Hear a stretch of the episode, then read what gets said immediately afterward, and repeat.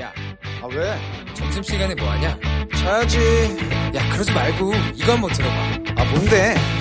지금 당장 라디오를 켜봐 나른한 오후 깨울 시사 토크쇼 모두가 즐길 수 있고 함께하는 시간 유쾌하고도 신나는 시사 토크쇼 오태훈의 시사본부.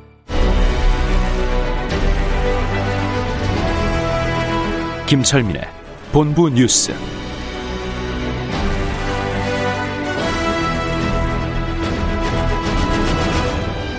네, KBS 일라디오 오태훈의 시사본부 2부 시작합니다. 이 시각 중요한 뉴스들 분석해드리는 시간이죠. 본부 뉴스. 뉴스의 핵심을 찾으실 수 있을 겁니다. KBS 보도본부의 아이언민, 김철민 해설위원과 함께합니다. 어서 오십시오. 네, 안녕하세요. 오늘도 중요한 뉴스들만 쫙 뽑아왔습니다. 네. 신규 확진자가 상당히 많이 네, 나왔습니다. 오늘 551명, 어제보다 50명 가까이 더 남았죠. 그래서 예. 이틀 연속 지금 500명대 기록했고요. 지금 전국 17개 모든 시도에서 확진자가 나왔습니다. 음. 어제도 제가 그 비수도권 지역 확진자 발생이 심각한 상황이라고 그러니까요. 했는데, 예, 네. 오늘 또, 또 마찬가지고요. 더 심해졌고요. 모든 시도에서 다 네. 확진자가 나왔다. 그러니까 특정 지역, 특정 시설에서만 나오는 게 아니라 네. 전국 곳곳에 일상한 일상적인 이런 다양한 공간에서 음. 그 조용하고 산발적인 감염들이 계속되고 있는 상황이라서 네. 방역 당국이 굉장히 대응하는데 어려움을 겪고 있는 이런 상황입니다. 어. 특히 이제 부산 지역 상황이 지금 심각한데 예. 부산이 지금 최근 6일간 확진자 수가 300명 가까이 됩니다. 그래서 하루 아니, 뭐 평- 유흥업소에서 엄청나게 퍼졌다고 예, 들었어요. 예. 하루 평균 지금 48명씩 확진자가 매일 나오고 있거든요. 그래서 예. 지금 사회적 거리두기 단계가 현행 지금 1.5단계인데 음. 내일부터 2단계로 올리겠다 이렇게 아, 부산은 그럼 2단계로 격상되는 겁니까? 예, 부산만 2단계로 올라갑니다. 그리고 어. 지금 다른 지역도 검토하는 지역이 뭐 경남 지역에 좀 있는데 일단 네. 부산만 2단계로 적용을 강화해서 방역 음. 수칙을 강화를 해서 기존에는 그 이제 다중이용 시설 식당이라든지 뭐 유흥업소 이런데 영업 제한 조치가 없었거든요. 네. 근데 밤 10시까지로 이제 영업 제한 조치를 다시 내리고요. 어. 방역 수칙 강화하기로 했습니다. 그래서 지금 시민들도 좀 불편해 하실 것 같고 그리고 뭐 자영업자들도 많이 어려워하시겠지만 아니야, 지금 더 지켜주셔야 돼요. 예, 예, 지금 조마조마한 확산세 상황입니다. 조기에 차단하기 위해서는 어쩔 수 없다. 그러니까요. 양해를 해달라 이렇게 해서 오늘 부산시가 질병관리청하고 최종 협의를 거쳐서 예. 내일부터 음. 2단계를 적용하기로 했습니다. 네. 만 75세 이상 일반 고령자분들을 대한 접종 시작됐다고요? 예, 그동안 이 화이자 백신이 요양시설 종사자들, 입소자들 대상으로만 이제 주로 이제 접종이 이루어졌는데 오늘부터는 일반인 대상으로 이제 접종이 확대가 된 겁니다. 근데 네. 그런데 모두 다 하는 건 아니고 일단 만 75세 이상 고령자들 대상으로 음. 그래서 지금 오전 9시부터 전국의 46개 예방접종센터에서 만 75세 이상 일반인 고령자에 대해서 백신 접종이 시작이 됐습니다. 네. 그래서 지금 그 대상자가 한 200만 명, 204만 명 정도 되는데 음. 이 가운데 86% 정도가 백신을 맞겠다 이렇게 응답을 했습니다. 그래서 네.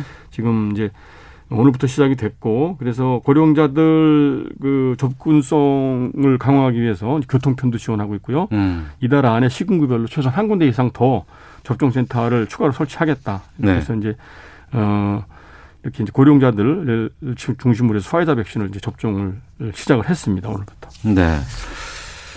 임대차 3법 직전에 네. 전세보증금 과다 인상해서 논란이 되고 예. 이 때문에 사퇴한 청와대 김상조 전 정책실장 예. 수사가 들어갔네요. 예, 이제 이제 시민단체 쪽에서 고발이 들어간 겁니다. 이제 예. 김상조 실장 잘 아시겠지만 그 정책실장을 하면서 정부 여당하고 정책을 계속 조율하고 네. 부동산 정책을 일- 이끌어왔던 사람이잖아요. 책임자 아닙니까? 좀. 네. 그런데 이제 임대차 3법 그 전월세 상한제가 시행되기 이틀 전에 그 자신 소유 청담동 아파트 전세금을 이제 14.1% 올린 거죠. 음. 그러니까 5% 상한제를 어긴 거죠. 네. 그래서 이제 이게 그럼 정책을 이끌었던 책임자가 업무상 비밀을 이용해서 이 제도 전, 전, 전세가 상한제가 적용되기 전에 어, 전세금을 올려받아서 부당한 이득을 취한 것이다. 이런 아. 고발이 지금 이제 들어간 겁니다. 그래서 예. 경찰이 이제 고발장을 접수, 접수를 하고 내용을 검토를 한 끝에 그 관련 사건을 서울경찰청 반부패 공공범죄수사대에 배당을 했다. 음. 이렇게 밝혔고 그래서 이제 수사에 착수해서 공식적으로 이제 범죄 혐의를 확인하겠다 이렇게 밝혔습니다. 아, 그러니까 수사에 들어간다는 단계지 뭐 기소가 되겠다 뭐 이건 전혀 아니고 예, 이제 수사를 아, 시작한 겁니다. 공식적으로. 거고요. 예, 예. 알겠습니다. 이건 뭔가요? 인천공항공사하고 스카이 72? 예, 골프장인가요? 골프장. 예. 예, 예. 이게 이제 스카이 72 골프장이 이제 2005년부터 인천공항 그 공항 부지에 네. 그 골프장을 지어서 운영을 해왔는데 음.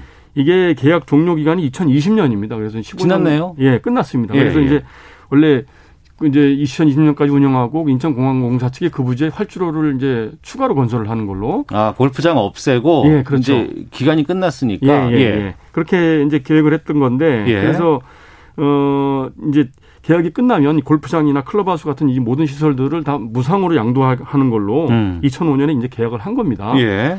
그리고 이제 계약이 끝나서 어 이제 활주로 확장 사업을 하려고 했는데 지금 코로나 이후에 항공 수요가 급감하면서 지금 음. 활- 활주로 확장 사업이 지연된 거죠. 이제 늦어지는 거죠. 작년에 못 했겠네요, 예. 공사를. 네. 그러면서 기존에 있던 그 골프장 시설을 그러면 다시 이제 좀 더 이용을 하자 이래서 음. 이제 계약이 끝난 스카이 72 그 운영자 말고 새로 이제 그 후속 사업자 선정 작업에 들어갔고 후속 사업자 선정 그 입찰까지 진행을 해서 네. 낙찰자가 정해져 있는 상황입니다. 네. 그런데 이제 스카이 72 측이 음. 골프장 시설물에 대한 소유권 그- 그러니까 뭐 건, 건물이라든지 골프장에 대한 그 소유권을 인정을 해달라. 네, 네.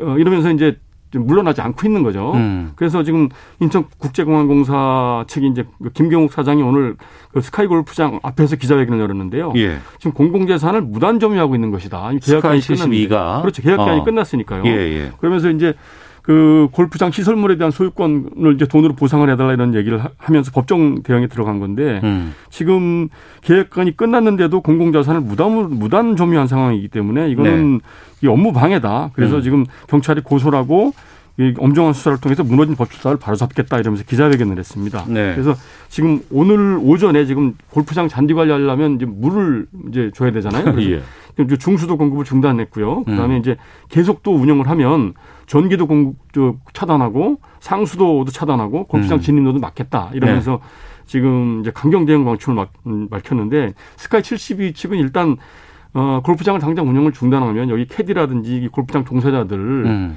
어 이 대규모 고용 불안이 야기되지 않느냐 그러면서 어. 지금 그 고용 불안을 핑계로 지금 버티기에 들어가고 있는 수순인데 네. 이에 대해서 공항공사 측은 후속 사업자가 이미 그 종사자들 인력 승계를 뭐 100%다 하겠다고 확약을 했다. 음. 그건 억지 억지다 이러면서 조속히 사업을 인계하고 떠나라. 이렇게 지금 맞서고 있는 상황입니다. 네. 하나만 더 보고 맞춰야 될것 예. 같은데 군 사망 조사 위원회가 천안함 피격하 피격에 대한 조사 개시를 결정을 했다고요? 예, 이게 이제 천안함 사건이 2010년 3월에 일어난 사건이고 예. 그 당시에 이제 민군 합동조사단이 이게 사고 조사를 하면서 천안함은 북한 잠수정에 어뢰 공격으로 침몰했다고 이제 공식적으로 확인을 하고 발표한 그런 이제 사건인데 예. 지금 대통령 소속 군 사망 사고 진상 규명 위원회가 네. 이 천안함 피격 사건에 대해서 이 그 사건 조사를 왜 이제 사건이 일어나는지 원인을 밝혀달라면서 이제 진정이 최근에 접수가 됐다. 음. 근데 그 진정인이 누구냐면은 그 천안함이 그 폭침된 게 아니고 네. 좌초된 것이다라는 주장을 계속해왔던 이제 신상철 씨라는 분인데 이분이 재판 받고 있지 않았어요? 이분이? 예, 과거에 이게 저 민군 합동조사단의 조사위원으로 활동했던 사람입니다. 예, 그런데 예. 이제 어쨌든 어 지금 사고 원인을 다시 한번 조사해야 된다 이러면서 진정을 접수를 했고 음. 그군 사망 사망 사고 진상규명위원회가 그 진정을 접수받아서 이 사람이 진정인 요건에 해당이 되기 때문에 네. 일단 각하를 하지 않고 조사 개시 결정을 할 수밖에 없었다 이러면서 음. 지금 천안함 피격 사건에 대해서 사고 원인을 다시 조사하겠다 결정을 어 이제 최근에 한게 밝혀진 거죠. 예. 이게 밝혀지니까 이제 유가족들이나 뭐 생존 장병들이 음. 이 도대체 어이가 없다. 이게 미- 나라가 미친 거 아니냐. 지금 청와대 앞에 가서 죽고 싶은 심정이다 이러면서 굉장히 지금 강력하게 반발을 하고 있고요. 음. 국방부도 오늘 관련돼서 이제 입장을 밝혔는데 네. 이 이미 이제 천안함 이, 사고와 관련돼서는 군 사망 사고 진상 규명회 규명회가 이 조사 개시를 결정을 했지만 어쨌든 그 당시 민군 합동조사단의 기존 조사 결과 천안함이 그 북한 잠수정에 의해서 어뢰 공격으로 침몰했다는 기존의 조사 결과에 대해서 그 신뢰한다. 음. 그 입장에는 변함이 없다. 이러면서 국방부는 이제 기존 입장을 지지한다는 그런 확고한 태도를 보였습니다. 알겠습니다. 본부 뉴스 KBS 보도본부의 김철민 해설위원과 함께했습니다. 고맙습니다. 네, 고맙습니다.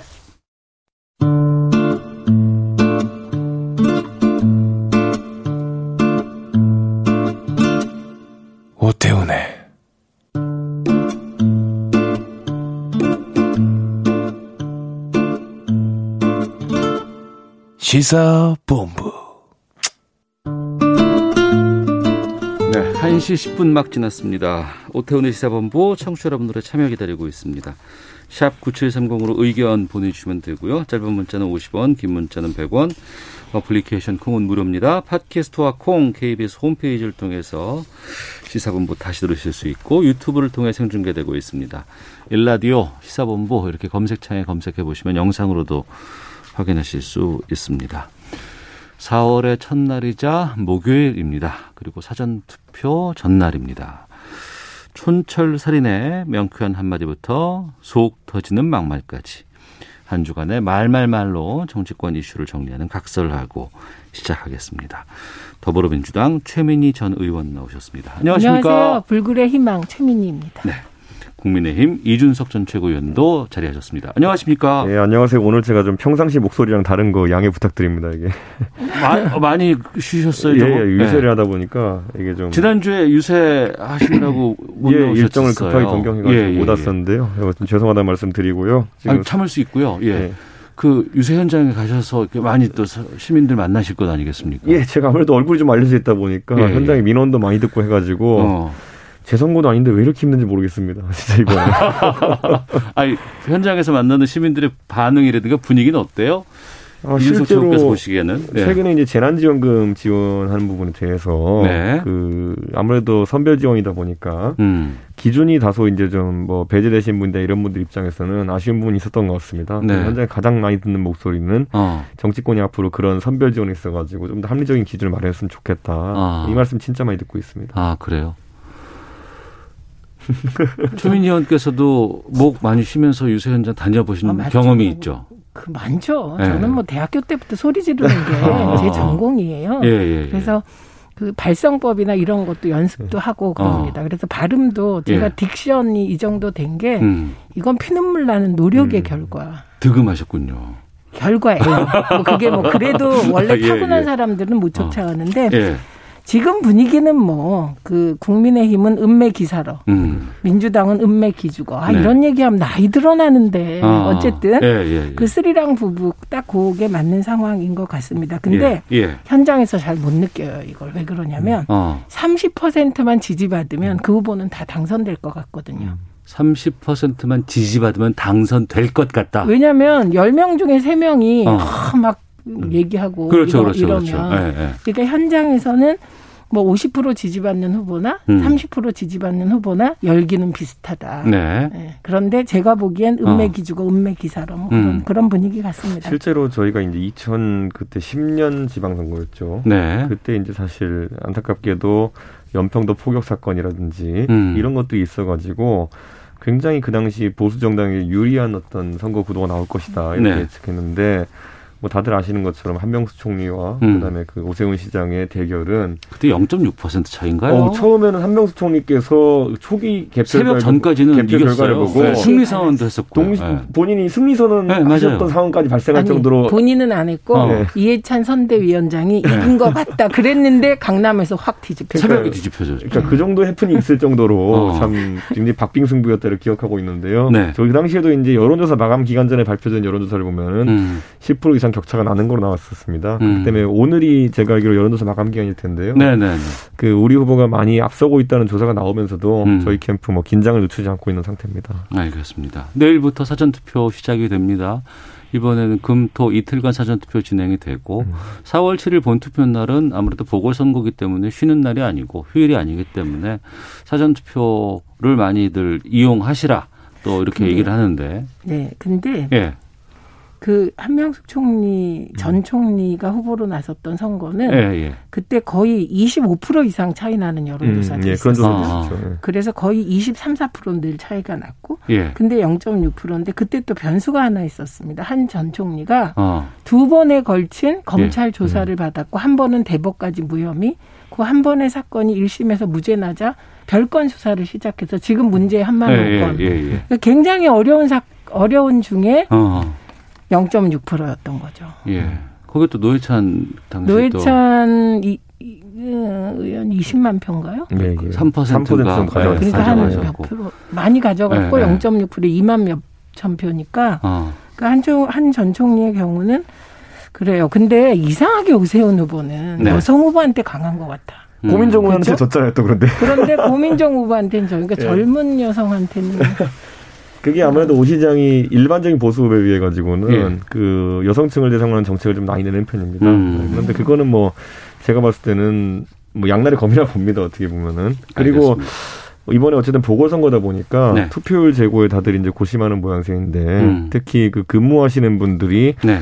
어, 보장된 투표 시간을 갖지 못하는 경우가 있습니다. 음. 그래서 혹시라도 이 청취하시는 분 중에 사업장 관리하시는 분들 있다면은 그래도 투표 시간 정도는 그 근무하시는 분들에게 좀 아 그럼요 해주셔야죠. 예, 네. 최대한 보장해 주시면 좋지 않을까 이런 생각을 예. 합니다. 정말 바뀐 풍경 아닙니까? 어. 늘 민주당이 아, 알겠습니다. 예그 예. 사전 투표 많이 하라고 아, 그랬는데 예, 예. 이번에는 국민의힘 쪽이 사전 투표를 많이 하라고 하는데 이건 좋은 걸로 봅니다. 아. 앞으로 네. 국민의힘도 이렇게 한번 하셨기 때문에 네. 이제 다음 선거, 다다음 선거 어느 선거든 어. 사전 투표에 대한 부정적인 말씀을 안 하시게 될 테니 어. 이건 투표율을 높이는 데는 아주 좋다고 지난 생각합니다. 총선에 좀 그런 분위기가 좀 있었죠. 아, 보수 있었죠. 쪽에서 예. 알겠습니다. 청취자 정하진님, 와우, 두 분 모두 반갑습니다. 하트 세 개 보내주셨고, 7246님, 이준석님은 지난주 결근하셔서 궁금했습니다. 운전, 어, 그 선, 공식 선거 운동 막 시작하실 때였고요. 4537님, 불굴의 희망, 이젠 착, 입에 착착 감기네요. 최민희 의원님 화팅이라고 문자도 보내주셨습니다. 자, 선거 날짜 다가오면서 여야의 걸음도 더욱 바빠지고 있는데요. 관련된 인서트 듣고 두 분과 본격적으로 말씀 나누겠습니다. 주거의 현실을 제대로 보지 못했고 정책을 세밀히 만들지 못했습니다. 사죄드립니다. 그 집단 면역을 할 수 있는 비결이 뭐냐라고 질문했더니 이스라엘 총리가 한국에서 배웠다. 이렇게 답변했습니다. 여당의 후보가 이런 명백한 허위 사실을 유포한 것에 대해 우리 당은 모든 법적 조치를 검토할 예정입니다. 존재조차 몰랐다라는 표현이 아, 빌미가 된 것 같습니다. 정확한 표현은 제 의식 속에 없었다. 이렇게 표현했으면 참 좋았을 뻔 했다는 생각이 지금 듭니다. 자고 일어나면 거짓말이 하나씩 하나씩 밝혀집니다. 거짓말 시비에 걸려서 시장이 돼서는 절대로 안 된다. 네. 아, 이낙연 선대위원장, 또 박영선 후보, 국민의힘 성일종 의원, 또 오세훈 후보, 이렇게 목소리 들으셨습니다. 어제 이낙연 상임선대위원장이 기자회견 열어서, 어, 국민 여러분께 사죄드린다는, 어, 이 회견을 열었고, 고개를 숙였습니다. 이 부분, 효인이 의원님, 예, 어제 왜 이런- 이런 기자회견이 나왔을까요? 저는 진짜 면목 없으시다고 생각해요. 음. 왜냐하면 어, 정치 개혁, 검찰 개혁, 뭐 한 일이 많 있습니다. 그러나 가장 중요한 건내 음, 삶을 바꾸는 개혁. 네. 그러니까 서민들이 아 살기 좋아졌다 이렇게 느끼게 해야 되는데 그 음. 부분의 성과가 피부로 못 느껴지는 상황이라 네. 어, 저런 사과는 대통령께서도 여러 번 하셨죠. 음, 근데 중요한 건 사과보다 더 중요한 건 최소한 LH 사태가 재발하지 않도록 하는 것. 네. 적어도 3월 국회에서 공직 자가 불, 자기 어, 공적 정보로 불법 투기를 한 부분에 대한 이익을 음. 소급 환수할 수 있게 하는 것. 네. 이해충돌 방지법을 신속 처리하는 것. 이게 같이 가지 않으면 음. 사과는 그냥 사과로 끝날 것 같습니다. 네. 그래서 이해충돌 방지법은 제가 취재해 보니까 국회의원에 대한 그 범위는 정해졌다고 하더라고요. 예. 국회의원 친인척 범위. 근데 이제 공직자 범위가 음, 논란거리라고 하는데 어, 민주당은 집권 여당이기 때문에 네. 야당의 일부가 반대한다고 하더라도 음, 이거야말로 강행 처리해야 될 법이다 이렇게 생각합니다. 그래서 네. 사과는 어, 좀더 진정성 있어야 하고 음, 그 진정성 있는 사과로 그치지 말고 어, 부동산에 관한 확실한 대책과 어, 그리고 투기 부분에 대한 대책을 세워야 하고 다행히 네. 어제 오늘 계속 보도가 집값이 조금씩 낮아지라는 조짐이 보인다. 음. 조짐이 이런 보도는 긍정적이죠. 네. 그래서 연착륙 한다면 참 좋을 것 같습니다. 어, 국민의힘은 2016년 선거 이후로 내리부 4연패 예. 이런 상황에서 이 LH 촉발로 인한 이 여러 가지 민심의 변화들 상당히 오랜만에 느껴보는 기분일 것 같기도 해요. 아무래도 문재인 정권의 4년 동안 누적된 어떤 불만들이 이번 예. 선거에 좀 터져 나오는 것이 아닌가 어. 이런 생각을 하고 예. 저는 민주당이 뭐 사실 이번 선거 내내 뭐 네거티브 전략을 많이 사용하고 있습니다. 음. 그래서 사실 공히 여고 야구 후보들의 공약이 뭔지 사실 잘 아는 분들이 없어요. 없습니다. 예, 예, 맞습니다. 아무리 1년짜리 서울시장 그를 뽑는 선거를 하더라도 어.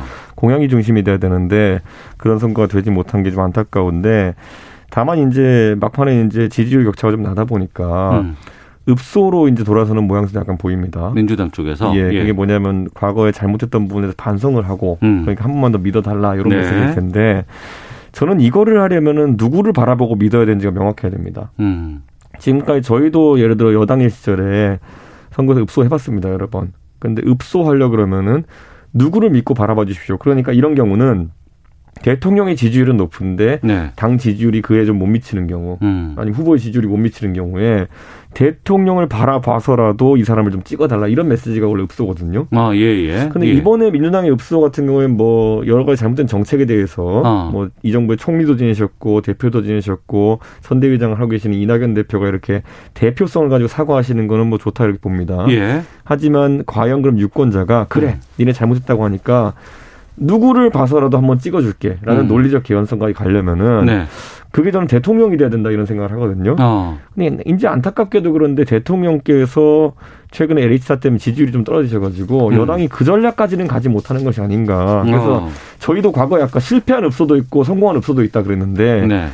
어, 성공한 읍소는 박 어. 대통령이 박근혜 대통령 인기가 좀 좋을 때 아. 했던 것들이고 실패한 읍소는 뭐냐면 작년에 저희가 미래통합당 시절에 총선 치를 때 예. 황교안 대표가 아무리 머리띠 두르고 읍소하고 도와주십시오 했어도 어. 누구 돈으로 하는 거냐 이게 유권자들 명확하지 않으면은 예. 표로 잘 나타나지 않는 특성이 있습니다. 음. 내일부터 사전 투표가 되니까 이제 이미 지금 주사인 던져졌다고 봐야 되나요? 어떻습니까? 막판 변수가 좀 있을까요? 어떻, 어떻게 생각하세요? 우리가 지난번에도 고스톱 얘기했는데 음. 네. 고스톱의 묘미가 뭡니까? 음. 막판에 수 몇 개 잘못 되면 확 뒤집어지잖아요. 그런 게 있죠. 예. 네, 있습니다. 그래서 끝날 때까지 끝난 게 아니다. 이거는 양당에 다 음. 적용되는 것 같습니다. 네. 근데 저는 이번 그 이낙연 대표의 사과의 핵심 내용이 뭐냐. 음. 이 부분에 대해서는 저는 행태보다 그게 더 중요하다고 생각하는데 제가 느끼는 이번 선거의 아쉬움이 있습니다. 그건 왜 국민의힘은 이렇게 좋은 판에서 음. 이렇게 옛날 사람들 네. 흠결이 있는 후보들을 내세웠을까? 이게 가장 아쉬워요. 그래서 아. 유권자에게 죄송한 건 네. 이제 민주당이 내리 이겼고 어. 국민들이 내 삶을 바꿔주지 못했다. 이 예. 정부가 이렇게 생각하면 심판하는 게 맞잖아요. 어, 심판해야 되는데. 그런데 선뜻 마음은 안 간다. 이게 이게 중론이에요. 이거는 아. FTI 해보면 다 나오는 얘기거든요. 예, 왜 그러냐 그러면 그오 후보 같은 경우는 두 번이나 서울시장을 한 분이에요. 어. 그리고 어 뭔가 석연치 않다 이 과정이 이런 생각을 하고 계신 것 같고 네. 그리고 뭐 부산의 경우는 뭐 거기 너무 땅이 계속 나오는데 미등록 땅을 또 인정도 하고 막 이러니까 음. 그리고 LCD 같은 경우는 어 어떻게 이렇게 젊은 아들이 막 그 비싼 걸 사지 뭐 막 이렇게 돈 번다 이러니까 아, 거기도 마음이 좀 안 가서 네. 그쪽은 이제 30대의 변화가 나타났다는 보도가 오늘 나왔더군요. 음. 그래서 저는 그 이번 재보궐 선거는 민주당이 어렵겠지만 이건 막판까지 가봐야 하지만 네. 이후에 음. 저는 젊은 정치인들의 정말 유쾌하고 정직한 반란을 기대합니다. 음. 이제 이게 옛날 사람들 불러다가 선거하고 이거 안 했으면 좋겠다 이런 네. 생각이고 특히 제가 가장 문제의식을 느낀 오세훈 후보에 전하실 수 있으면 좀 전해줬으면 좋겠는데 예. 용산 참사에 대해서 세입자 탓한 거예요. 아. 그 사건은 정확히 얘기하면 예. 큰돈 벌려는 자본과 음. 작은 내 돈 지키려는 세입자 간에 갈등이 벌어졌을 때 국가 네. 권력이 큰돈 벌려는 사람 편을 들어서 국가 권력을 남용해서 생긴 음. 그 피해자들이거든요, 세입자들이. 그런데 큰 돈 벌려는 사람들 편에 계속 있구나 이런 음. 느낌이 들어서 이 부분은 제가 오세훈 후보께 꼭 말씀드리고 싶습니다. 그건 절대 아니다. 그래서 민주노총이 오늘 논평을 냈는데 네. 욕도 아깝다 음. 이거거든요. 어. 그래서 어, 이런 정치 지형이라면 계속해서 음. 적어도 그 유승민 전 대표가 얘기했던 따뜻한 보수, 정의로운 보수의 기치 정도로 국민의힘이 가줘야 네. 유권자들이 선뜻 마음을 주지 않겠습니까? 음. 그래서 저는 이 부분이 정치권이 참 유권자들께 이거야말로 둘 다 몹쓸 짓을 하고 있다. 이런 느낌을 가지고 있습니다. 9797번 쓰시는 분께서 선거가 코앞인데 고민입니다. 민주당 잘못으로 집값이 너무 크게 올라 벼락거지가 된 것 화납니다. 그렇지만 오세훈 후보 내곡동 의혹에 대한 대응도 적절해 보이질 않습니다. 어떻게 할까요? 이, 이 부분인 네. 것 같거든요. 예. 이준석 전 아무래도 뭐 거대 여당이 어. 계속 이제 스피커가 크니까 네. 계속 내곡동 내곡동 그러니까 이 음. 내곡동의 단어가 반복될수록 뭔가 굉장히 큰 사건이다. 아. 각인이 될 수 있는 효과는 있습니다. 유권자에게. 예, 예. 하지만 바라보면은 결국에는 오세훈 후보의 그 내곡동 땅이라는 것이 어. 반복적으로 언급되면서 유권자들 좀 알아가는 것 같습니다. 처음에는 어. 이제 36억 이랬으니까 금액도 굉장히 커 보이고 했지만은 예. 실제로 처가 일가가 음. 1970년에 네. 그러니까 오세훈 후보가 뭐 별명이 오세훈이인데 음. 8세 훈이가 네. 그러니까 8살 오세훈 시장이 그한 20년 뒤에 결혼할 음. 처가 네. 땅에 대해서 인지하고 있었을 리가 만무하고요. 예. 그러니까 상속받는 과정에 대해 가지고는 음. 전혀 알 수가 없었습니다. 그. 취득하는 과정에 대해서는 그 다음에 이제 나중에 보상을 받는 과정 중에서 그 토지 지분이 8분의 1이거든요. 네네. 오세훈 시장 후보의 부인이. 음. 근데 이제 그런 상황 속에서 재산상 이득이 얼마이냐 했을 때 이 보상받는 금액이 4억 원 정도 됩니다. 네. 그렇기 때문에 그 언론에 공개된 것만 크지 않은 상황이고 음. 그럼 그걸 시가보다 많은 보상을 받았느냐에 대해서도 지금까지 SH에서 확인해 준 바로는 시가보다 많은 것이 아니다 이렇게 돼 있거든요. 네. 그러니까 저는 이렇게 봅니다. 첫째로 이 최근에 투기나 이런 거 부동산이 문제되다 보니까 네네. 국민들이 반사적으로 어 오세훈 시장 후보도 어. 뭐 36억 이런 단어가 나오고 하니까 음. 놀라긴 하셨겠지만은 내용 을 보면은 취득 과정에 있어서는 뭐 그게 여덟 살때 네. 향후 결혼할지도 모르는 그 친구의 동생인 음. 현 부인의 그 8분의 1 지분에 대한 부분이기 때문에 저는 완전히 다른 내용이다. 저는 이렇게 보고요. 다만 이제 저희 후보가 해명하는 과정에서 네. 아무래도 뭐 보상이라고 하는 시점도 벌써 이미 12년 정도 된 시점이고 음. 지금 민주당이 계속 제기하는 측량에 대한 부분도 네. 16년 전의 일이기 때문에 음. 다소간의 기억이 부족한 중확한 부분이 있다 그러면은 그 네. 우리 후보가 사과했고 이미 음. 그 부분은 아마 좀 앞으로 뭐 논란이 될 수는 있겠습니다만은 예. 아까 말했던 것처럼 이게 뭐 부동산 투기에 해당한 것도 아니고 하기 때문에 음. 그건 문제 없을 거라고 봅니다. 저는 이 사태의 본질 보는 시각이 조금 다르신 것 같아요. 이건 참고하시라고 말씀드리는데 LH의 분노의 핵심 네. 그리고 오세훈 후보 처가의 측량 음. 그두 개 공통 단어가 있어요. 뭐죠? 그게 정보입니다. 정보. 정보. 그러니까 네. LH가 어, 공직 그 자기 공직을 하면서 취득한 정보로 사익 추구해서 지금. 분노가 폭발한 건데 음. 저는 이 사안에서 가장 이상한 게 어떻게 2005년 6월 13일에 측량을 하러 가냐. 네. 9일 후에 SH가 용역 발주를 주는데 음. 이분들은 그 이후에 점유 경작자와 임대차 계약을 또 맺어요. 예. 이런 행태는 그 지역에 개발 호재가 있다는 걸 인지했을 때 하는 거거든요. 법적으로 어. 짜. 예, 예. 그러면 오세훈 후보는 모르겠고 음. 오세훈 후보 처가는 정보가 있었나? 이런 의심을 갖는 건 너무 당연한 거다. 음. 네. 이렇게 첫 번째 보고요. 그다음에 오세훈 후보가 반복적으로 애매한 말을 하잖아요. 내 마음 속에 뭐 그 땅이 없었다. 음. 그리고 또 말을 바꿨어요. 내 의식 속에 없었다. 마음과 의식은 무슨 차이인지 잘 모르겠지만 네. 왜 그럴까? 음. 저는 오세훈 후보가 한 가지 실수를 스스로 찾았지 않나 추측합니다. 뭐냐면 오세훈 후보는 두 번 시장을 하셨어요. 네. 행정 처리 잘 하시겠죠, 절차를. 음. 그런데 보금자리 특별법에 보면 8조에 이런 조항이 있습니다. 보금자리 특별법 지구 지정이나 이런 사항에 대하여는 관할 광역자치단체장과 협의한다. 이게 법에 들어 있어요. 예.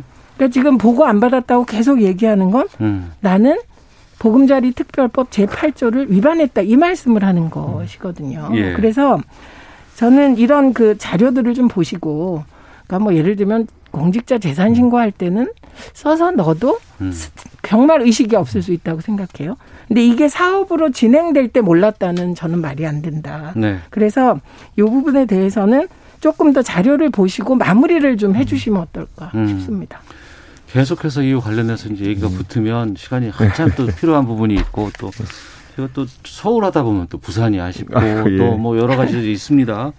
근데 우선 그래도 오늘 이 투표 관련해서는 좀 이 자리에서 마무리를 짓고 넘어가야 될 것 같은데 내일부터 사전 투표 시작됩니다. 4월 7일 수요일 선거 당일 시간 내기 어렵다면 내일하고 모레 이틀 동안 사전 투표할 수 있고 이게 꼭 자기 거주지로 가야 되는 건 아니죠. 그 현재 보궐선거가 치러지는 네. 서울과 부산 그리고 지금 경기도 구리 같은 경우도 보궐선거가 있고요. 도의원. 예, 그렇죠. 도의원이나 그러니까 선거가- 군수도 있고. 예. 선거가 치러지는 곳이라면은 어. 그 다른 지역에 있는 그 사전 투표를 할 수가 있습니다. 네. 그런데 이제 그게 아니라면은 어. 좀 곤란한 지점이 있습니다. 예를 들어 뭐 서울에 주민등록이 돼 있는 분인데 예. 지금 이제 뭐 근무하는 이유 때문에 대전에 계신다든지 세종에 계신다든지 이런 분들은 거긴 투표가- 사전 투표소가 없으니까. 그렇죠. 근데 예. 저는 이거는 우리 사전 투표 제도상의 큰 허점이라 봅니다. 어. 그리고 이건 보완이 좀 돼야 되는 것이 예. 뭐 무슨 동마다 설치하는 건 아니더라도 예. 광역자치단체별로라도 하나 정도는 사전 투표소를 음. 모든 곳에 마련하지 않을까 이런 생각을 합니다. 저는 제가 그 국회에 있을 때 발의한 법 중에 네. 주요 역, 서울역, 예, 예. 대전역, 아, 이, 그이 주요 이동 인구가 많은. 예, 이동 인구가 많은데 어. 어, 사람들이 이게 접 가기 쉬운 곳, 그 음. 곳에 투표소를 설치하자는 법안을 발의한 적이 있어요. 네. 근데 그게 일부만 수용되고 일부가 안 됐거든요. 음. 차제에 됐으면 좋겠고 네. 그리고 사전 투표율에 대해서는 여야 유불리와 상관없이 무조건 높아야 됩니다. 네, 투표율은. 예. 네. 3803님, 저 고민입니다. 이번 선거 새로운 사람을 후보로 내지 못한 정치권에 정말 실망입니다. 라는 의견 주셨는데요. 실망이 크시더라도 정치 무관심보다는 투표를 하시는 게 훨씬 더 바람직하고 좋은 투표 유권자의 자세가 아닌가 싶습니다. 꼭 투표해 주시길 부탁드리겠습니다. 헤드라인 뉴스 듣고 기상청 교통정보 확인한 이후에 다시 돌아와서 두 분과 말씀 나누도록 하겠습니다.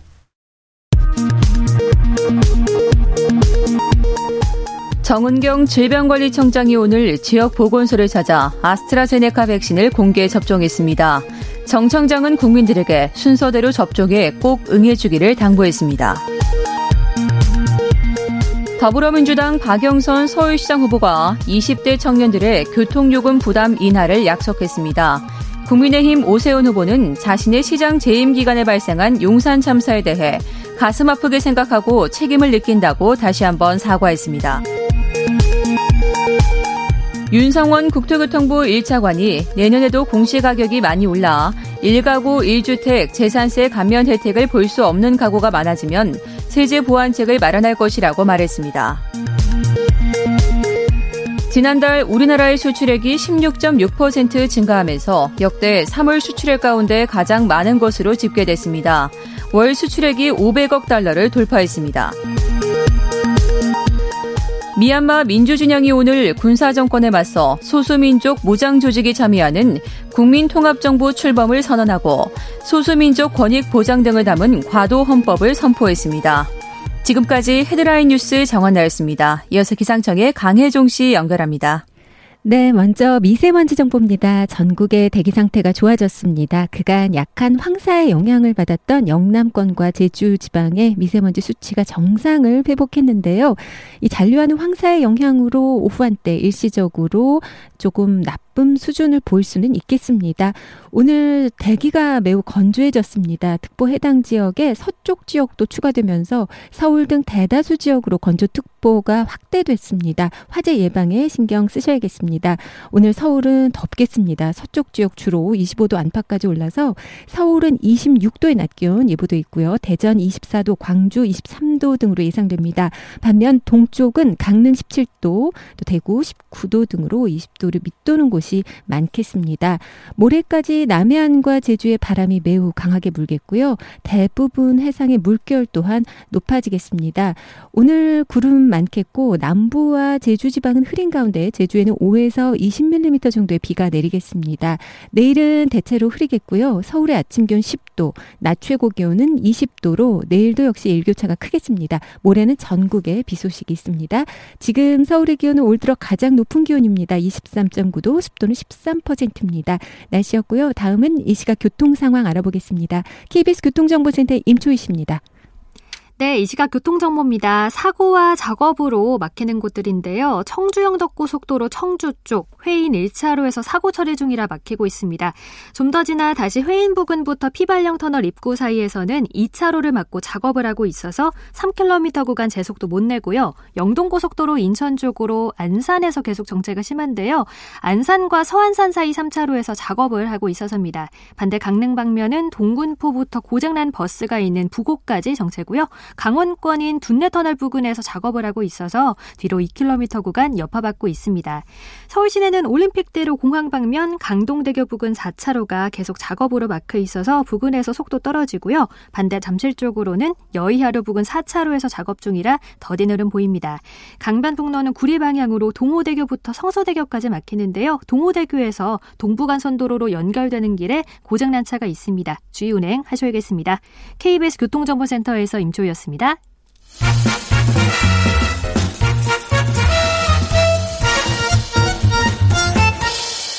오태훈의 시사 본부. 네, 최민희, 이준석 두 분과 함께 학설하고 말씀 나누고 있는데요. 어, 더불어민주당이 의원들과 가족 모두의 부동산 투기 여부 등을 조사해 달라고 국민권익위원회에 의뢰를 요청을 했습니다. 관련된 인서트 듣겠습니다. 권익위원회를 찾아간 민주당 지도부. 소속 의원 174명 전원의 부동산 전수조사를 요청했습니다. 권익위 전현희 위원장은 이 조사와 관련해서 개입도 하지 말고 보고도 받지 말아줄 것을 요청드립니다. 철저히 좀 검증해봤으면 좋겠어요. 그래서 권익위에서 민주당 의원들 조사로 뭐를 많이 찾아내면 우리도 기꺼이 거기 조사받을게요. 지금 정부가 하는 합동 수사 대상에 그런 토지거래 내역을 다 조사를 해야 되고 그 연관성이 국회의원까지 오도록 그걸 열어주는 게 훨씬 더 맞죠. 네, 아, 민주당의 174명 소속 의원 모두의 부동산 전수조사 관련해서 김태년 원내대표 또 국민의힘 주호영 원내대표 방금 들으신 목소리는 경실련의 김성달 국장이었습니다. 어, 이 전수조사는 어떻게 이루어진 겁니까? 분위기가 지금 상황이 이러니까 좀 밝히겠다 이런 거 아닌가요? 이거는 여야가 네. 원칙적으로 합의한 거잖아요. 어. 국회의원들이 과연 예. 땅이 있는지 음. 그리고 그게 투기인지 네. 농지가 있는지 불법인지 음. 그래서 이 부분은 한 언론사가 음. 국회의원이 음. 농지를 많이 갖고 있어서 그렇다면서요? 예, 네. 그거 이제 조사하겠다. 이건 이미 한겨레 신문이 어. 20대 국회에서 했습니다. 네. 그래서 그때 또 많이 나왔어요. 근데 흐지부지 되더라고요. 음. 그런데 저는 좀 아까 정말 그 이기고 계신데 대단히 죄송한데 조영 대표 저건 아닌 것 같습니다. 어. 민주당이 했는데 많이 나오면 우리 할 게 이건 아닌 것 같아서 오히려 어. 저 태도는 한무경 의원이나 박덕흠 의원 전 그 당 소속의 그분들 때문이 아닌가 싶습니다. 한무경 의원은 제가 계산해 보니까 아 이거 계산을 못 하겠어요. 27만 제곱미터? 음. 네. 이 땅을 나이 들면 물, 공기, 자연이 중요해서 아 그 평창에 그 네, 네. 그런데 그 평창에서 산 시기도 2004년, 2006년. 그때 아. 평창 올림픽 특수가 기대되던 때고 예. 대구 경북에도 땅 많습니다. 거기 그 봉화마을 이런 데 가면 정말 공기 좋거든요. 음. 그래서 이거는 게다가 축구장 28 28개 거기에 농사 어떻게 지으시려고 하는지 이런 문제 혹은 박덕흠 의원 아내 같은 경우는 2006년에서 2014년 강원도 홍천에 3만 천 제곱미터, 제주 서귀포에 3천 제곱미터 땅 사셨더라고요 과수원. 네. 그리고 이분의 전국 땅 가액이 이게 보도에 따르면 220억입니다. 음. 이, 이런 걸 가리려고 그러시나라는 느낌이 그냥 들잖아요. 네. 그래서 그냥 같이 하시면 안 돼요? 음. 이준석 저는 예. 뭐 같이 할 수도 있다 이렇게 보고요. 저는 뭐 이번에 사실 부동산에 대한 국민의 분노가 크기 때문에 음. 전수조사라는 방식이 사실 용어가 굉장히 강하긴 합니다. 네. 근데 지금 여기서 약간 방법적인 제한이 있는 게 뭐냐면요. 이미 국회의원들은 재산을 등록하게 되어 있습니다. 신고하게 되어 있죠. 신고하게 네. 되어 있기 때문에 이미 언론이 한번 검증하고 지나간 밭입니다. 여기는. 음. 그래서 사실 그 위치나 이런 게 다 공개돼 있기 때문에 네. 뭐 이미 잘 아시다시피 민주당에서 한 일곱 명 정도 문제되신 분들이 있고 음. 저희 당에도 한 세네 분 문제되는 분이 있거든요. 네. 근데 그걸 검증하고 한 뒤라 가지고 그럼 여기서 이제 전수조사나 아니면 수사를 통해서 더 밝힐 수 있는 부분은 어. 소위 말하는 돈 되는 땅에 대해 가지고 예. 차명이나 아니면 어. 친인척 보유 등 같은 것들을 더 엮어가지고 할 수는 있을 것이고요. 예. 저는 원론적으로 찬성하고 다만 주호영 원내대표가 속도 조절하자는 거는 선거 음. 연계성 때문에 그러는 것일 텐데 음. 저는 그 부분도 너무 고민할 필요 없다. 네. 조사라는 게 오늘 착수해가지고 내일 나오는 게 아니거든요. 어. 지금 LH 관련해서 전수조사한 것도 음. 한 2주 정도 걸렸는데 굉장히 피상적인 결론이 나왔음에도 그것도 2주 걸렸거든요. 예. 그러니까 제대로 파가지고 어떤 결과가 나오고 하려 그러면은 최소한 두세 달은 걸릴 것이다. 두세 달 정도 걸릴 거다. 주 대표께서 이제 그 주체에 대해 가지고 어. 다소 이제 뭐 이게 권익위? 그 권익위가 하면은 예, 예. 전현희 위원장이 하는 그런 형태가 아. 뭐 혹시 선택적 조사나 이런 게 될까봐 좀 부담을 가지시는 건 이해하고요. 예. 저는 주 대표께서 그 어쨌든 시기나 아니면 이런 범위에 대해서는 좀 양보를 하시고 음. 민주당도 뭐 전현희 위원장을 배제하는 것 이상의 어쨌든 공정성을 담보할 좀 장치만 마련하고 예를 들어 뭐 검찰이 좀 담당하는 부분을 늘린다든지 음. 이러면 저는 충분히 합의 가능한 사안이다. 근데 네. 지금 선거 앞두고 그냥 기싸움하고 있다고 봅니다. 음. 아니 저는 검찰은 뭐 너무 너무 예뻐하시면 안 돼요. 그 예. 검찰 윤석열 총장 너무 예뻐 하시면 안 예. 돼요. 그분이 이명박 예. 박근혜 정부 다 그런 분이라 그냥 검찰주의자인 것 같고요. 그 권익위에도 예. 야당 추천 위원이 예, 예, 있을 맞습니다. 거예요. 네, 그분이 네. 위원장 되시면 돼요. 예, 예. 음. 그렇죠. 그리고 그 위원장 되시고 부위원장을 전현희 위원장 빠지고 음. 여당 추천 위원이 또 계세요. 예, 그래서 예. 부위원장 하시면 음. 그 뭐 저, 문제는 저런 합리적인 뭐 어떤 그 대안이 네, 나오면은 네, 네. 뭐 음. 저는 조영 대표께서 이거 길게 거부하실 네, 일은 네. 아니야 봅니다. 네. 그리고 아까 말씀하셨듯이 민주당이 일곱 명 좀 많고 음. 국민의힘이 적은데 사이즈에 있어서는 비교가 안 돼요. 음. 그러니까 이런 문제가 있죠. 이게 법과 제도를 만들 때 기준을 아주 높여 놓으면 네. 그걸 실천하는 부분에서 이게 어기는 사람들이 많아져. 한마디로 불법자들이 많아지는 거예요. 음. 근데 여기에 민주당은 플러스 도덕적인 지탄을 더 받게 되죠. 왜냐하면 우리는 도덕적으로 살라고 무지하게 했습니다. 근데 네. 도덕이라는 말은 너무 추상적이잖아요. 음. 그런데 그 국민의힘 쪽은 그 사실 그 주호영 대표는 임대차 3법 반대하셨거든요. 네. 그러니까 그분이 위반을 하면 상대적으로 도덕적 지탄은 덜 받게 돼요. 음. 그러나 그럼에도 불구하고 원내대표니까 또 가중돼요. 음. 그러니까 이게 도덕적 지탄이라는 게 얼마나 이게 모호한 건지. 네. 그러니까 이렇게 법과 제도가 도덕까지 막 계속 높이는 이 상황에서는 음. 저는 여야 국회의원 모두 네. 재보궐선거 끝나면 음. 어, 이 표현을 어떻게 해야 될까? 정풍 혹은 개혁, 인적 청산, 음. 뭐 거세게 국민적 요구가 있을 거라고 봅니다. 그럼 연계해서 하나만 좀두 네. 분께 짧게 여쭤보고 맞춰야 될 것 같은데 지금 임대차 3법 관련해서 지금 김상조 전 청와대 정책실장 그리고 이제 또 전세금 올렸다 그래서 지금 민주당의 송기현, 박주민 뭐 무소속의 김홍걸 의원 또 국민의힘의 주호영 원내대표까지 다 지금 막 기사가 쏟아지고 있거든요. 여기에 대해서 짧게 좀 입장 말씀해 주시고 마치도록 하겠습니다. 저는 뭐 이제 김상조 실장 포함해서 네. 최근에 가장 이슈가 되는 박주민 의원까지 음, 네. 좀 개인적으로는 안타깝게 됐다 이렇게 보는 것이 안타깝게 됐다. 사실 예. 시세보다 무리하게 많이 올리고 이러면 사실 큰 문제일 텐데 오히려 음. 시세보다 적게 올린다든지 시세대로 올린 상황이 문제인 건데 네. 우선 첫째로는 시세가 너무 많이 올랐기 때문에 국민들의 정서상 좀 아쉬운 부분이 있는 것이고 두 번째로는 이분들이 그것에 대해서 시세만큼 올리는 것도 네. 나쁜 행위로 규정했던 그런 음. 입법 과정이나 아니면 정책 발표 과정에 참여했기 때문에 네, 네. 내로남불 아니냐 이런 논란을 받고 있는 거거든요. 음. 저는 그래서 민주당에서 사실 본인들도 지키지 못할 규칙을 만들면은 이렇게 혼란이 생깁니다. 어. 그렇기 때문에 앞으로는 입법이나 정책 발표 과정에서 뭐 무조건 독한 수를 쓴다고 해가지고 이게 항상 먹히는 게 아닙니다. 그래서 음. 저는 이걸 잘 판단했으면 좋겠습니다. 구호에 그치지 않기 위해서는요. 예. 그 비난은 타당하다고 네. 생각하고 그러나 저는 조금 다르게 봅니다. 이게 그 소위 진보해 가는 것, 음. 평등의 과정으로 가는 것, 가진 분들이 조금 더 손해 보는 이것은 그렇게 못 지킬 것 같은 법과 제도를 만들고 맞춰오는 과정이지. 음. 늘 지킬 수 있는 것만 하다 보면 정말 진보가 없거든요. 어, 저는. 거꾸로 네. 그 비록 그 머릿속으로는 5% 제한을 했지만 내 네. 현실 속에서는 여러 여건 때문에 못 지켰다고 하더라도 예. 저는 앞으로도 계속 음. 제도 개혁과 좀 더 진전된 입법 개혁은 계속되어야 한다고 생각하고 주호영 대표 원내대표시잖아요. 그러니까 음. 좀더 책임지면 안 돼요. 음, 알겠습니다. 5782님, 최민희 의원님 문제 핵심을 잘 풀어주셔서 네. 사안을 이해하는데 큰 도움 됐습니다. 고맙습니다. 0195님, 이준석 의원님, 네. 요새 열심히 해서 허스키해진 목소리가 좋은데요. 항상 응원하겠습니다. 라는 네, 감사합니다. 응원의 문자들. 어, 저희 각설하고 코너 또 시사본부에도 큰 도움을 주시는 저희 청취자분들입니다. 두 분 오늘 말씀 고맙습니다. 네, 감사합니다. 고맙습니다. 오태훈의 시사본부는 여러분의 소중한 의견을 기다립니다. 짧은 문자 50원, 긴 문자 100원의 정보 이용료가 되는 샵 9730, 우물정 9730번으로 문자 보내주십시오. KBS 라디오 앱 콩은 무료입니다. KBS 라디오 오태훈의 시사본부. 지금 여러분은 대한민국 라디오 유일의 점심 시사 프로그램을 듣고 계십니다. 네, 사회 존재하는 다양한 이슈에 대해서 가감 없이 생각을 표현하는 시간입니다. 김선영의 세상의 모든 리뷰. 김선영 문화평론가와 함께합니다. 어서 오세요. 안녕하세요. 예. 미국 조지아주 애틀란타 총격 사건이 있었고 그 이후에도 계속해서 아시아계 혐오 또 차별 어, 관련된 범죄들이 네. 잇따르고 있습니다. 맞습니다. 그래서 이걸 또 반대하는 목소리가 각계각층에서 계속 나오고 있는데 네.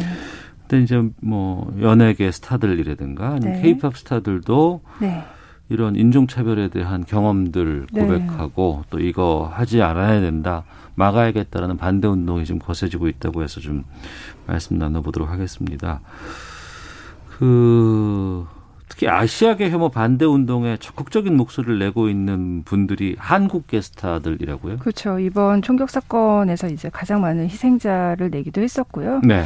그 전까지 이제 인권 운동에서 음. 이런 아시아 집단, 특히나 이제 한국의 목소리는 그렇게 크게 공론화되지 않았던 것이 사실이잖아요. 네. 근데 이번에는 정말 약간 유례가 없다라고 할 정도로 음. 굉장히 적극적으로 목소리를 내고 있고 여기에 이제 케이팝 스타들까지 같이 동참을 하면 서 네. 더더욱 전 세계적인 이슈가 되고 있는 것 같아요. 음, 거기다가 지금 네. 우리 이 스타들의 위상이 네. 전 세계적으로 봤을 때 과거와는 차원이 다르잖아요. 그렇죠. 예, 영향력도 네. 상당히 거세지고 맞습니다. 있고 네. 어떤 분들이 활동을 하고 있는 거예요?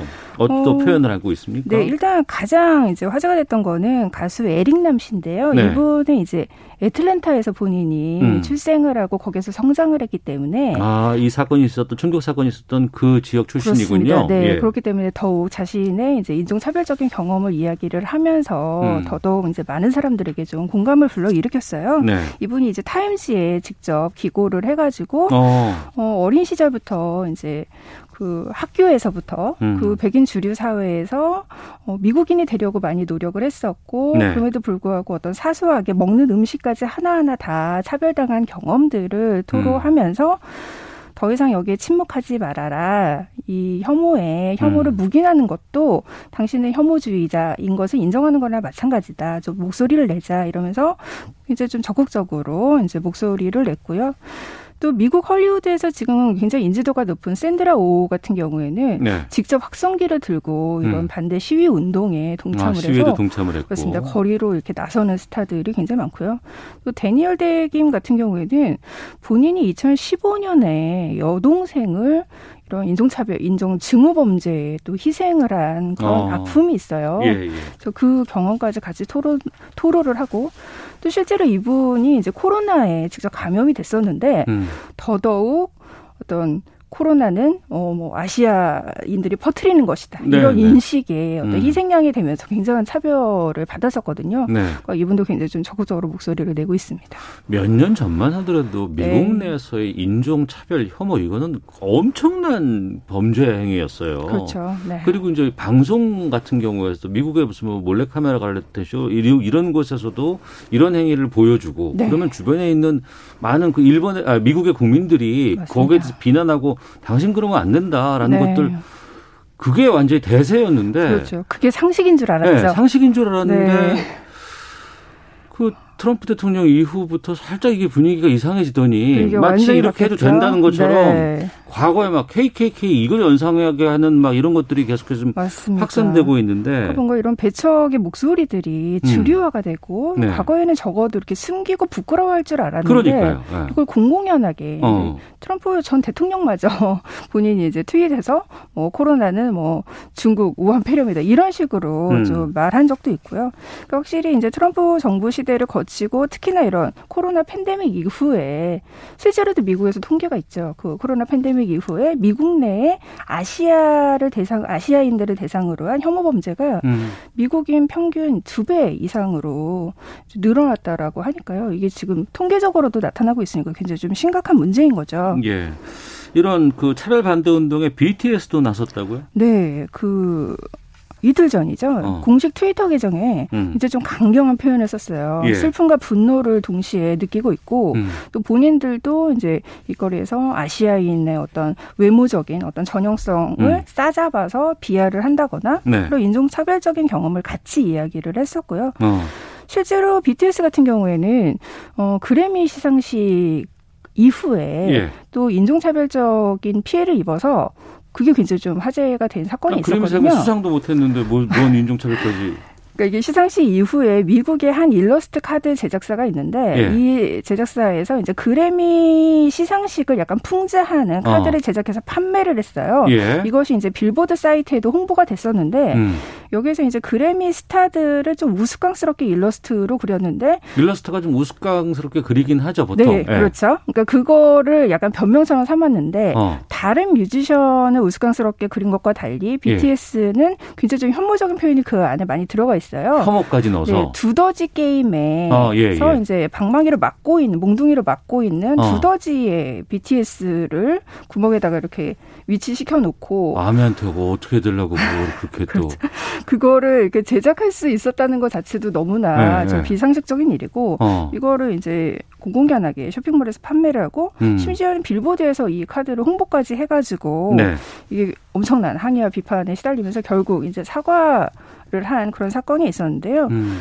어, 진짜 세계 최고의 팬덤을 거느리는 BTS마저도 네. 이런 차별에 지속적으로 시달리고 있다라는 걸 보여준 사례인 거죠. 어. 그런 차별을 네. 보여준다거나 네. 하거나 아니면 네. 이런 그것을 방조하는 것이 부끄러운 일이고 해서는 안 되는 일이라는 것들을 알리고는 있는데 네. 좀 이런 그 운동들의 효과가 좀 나타나고 있다고 봐야 될까요? 어떻습니까? 어, 그러니까 한편으로는 이게 굉장히 좀 지금 극단적인 어떤 증오 범죄의 확산으로 나타나면서 어. 또 한편으로는 이에 대한 예. 어떤 문제 의식도 이건 더 이상 가만히 있어서는 안 되겠다라는 어. 위기 의식도 지금 확대되고 있는 거는 같아요. 예. 그러니까 가령 이제 최근에 이제 미국에서 이러한 인종차별 범죄를 없애려면 음. 미국 주류 사회 내 뿌리 깊은 어떤 차별 문화를 다시 한번 돌아보자 네. 이런 움직임들이 많은데요.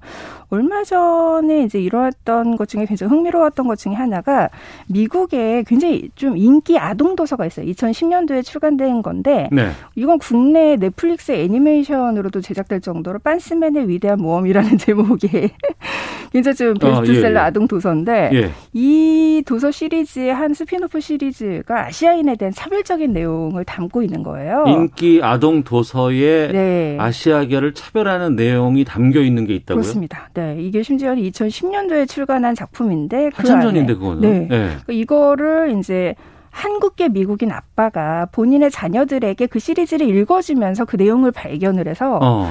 그 온라인 청원 사이트에 서명 운동을 한 거예요. 어. 그래서 실제로 도서관에 항의를 하고 음. 작가도 어, 인종차별적인 유해한 내용이 있다라고 인정을 하고 네. 네 사과를 한 그런 사건이 있었고요. 음. 이거는 이제 하나의 어떤 그 시민이 주도한 운동인가 네. 하면 또 한편으로는 이제 디즈니 같은 경우에 최근에 그 고전의 피터팬 있잖아요. 피터팬, 예, 네, 잘 알죠. 피터팬을 네. 보면 여기서 타이거 릴리 공주가 나오지 않습니까? 타이거 릴리 공주는 누구죠? 네, 그 American 원주민 어. 공주가 어. 이제 피터팬의 친구로 나오는데요. 예, 예.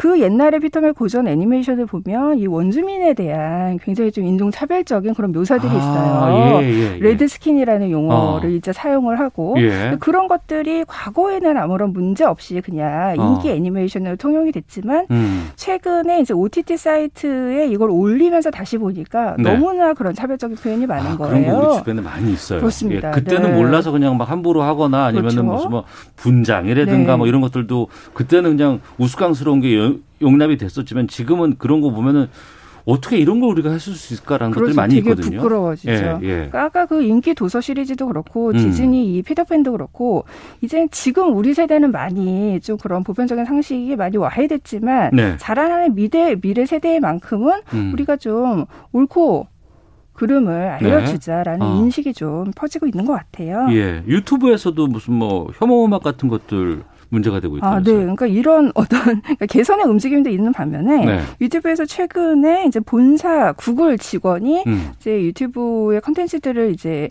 어, 조사를 하다가 네. 한 래퍼가 굉장히 아시아를 비하하는 폭력적인 내용을 담고 있는 음. 그 음악에 대해서 이거를 유튜브에서 상영 그 공개되면 안 된다라고 본사에 직접 건의를 했어요. 유튜브 직원 자체가 그렇죠. 자체에서 네. 본사에 예. 이건 예. 사별적인 컨텐츠니까 삭제를 어. 해달라. 예. 본사에서 이거를 거부를 했어요. 어. 그러니까 혐오적인 표현이 있지만 우리가 예. 어떤 교육적이나 예술적인 맥락 하에서는 음. 우리가 그래도 허용을 해야 되는 그런 사례들이 있다라고 얘기를 하면서 네.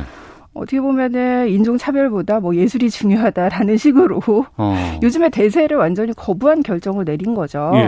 그래서 이거에 대해서 지금 좀 반대하고 비판하는 목소리들이 나오고 있습니다. 어. 인종차별은 끊임없이 논란이 되어 왔었고 네. 이건 하지만 논란으로 끝나는 게 아니고 비난받아야 될 부분이고 없어져야 될 부분이에요. 그렇죠. 논란의 대상이 아니죠. 네. 코로나 19 상황 때문에 더욱더 이게 전 세계적으로 좀 벌어지고 있는 문제인데 네.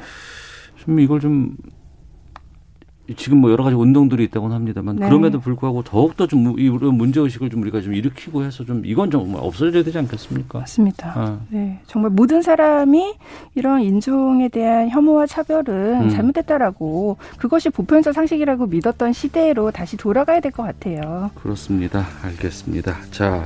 세상의 모든 리뷰 김선영 문화평론가와 함께했습니다. 고맙습니다. 감사합니다. 예. 오태훈의 시사본부 마치겠습니다. 내일 12시 20분에 다시 인사드리겠습니다. 안녕히 계십시오.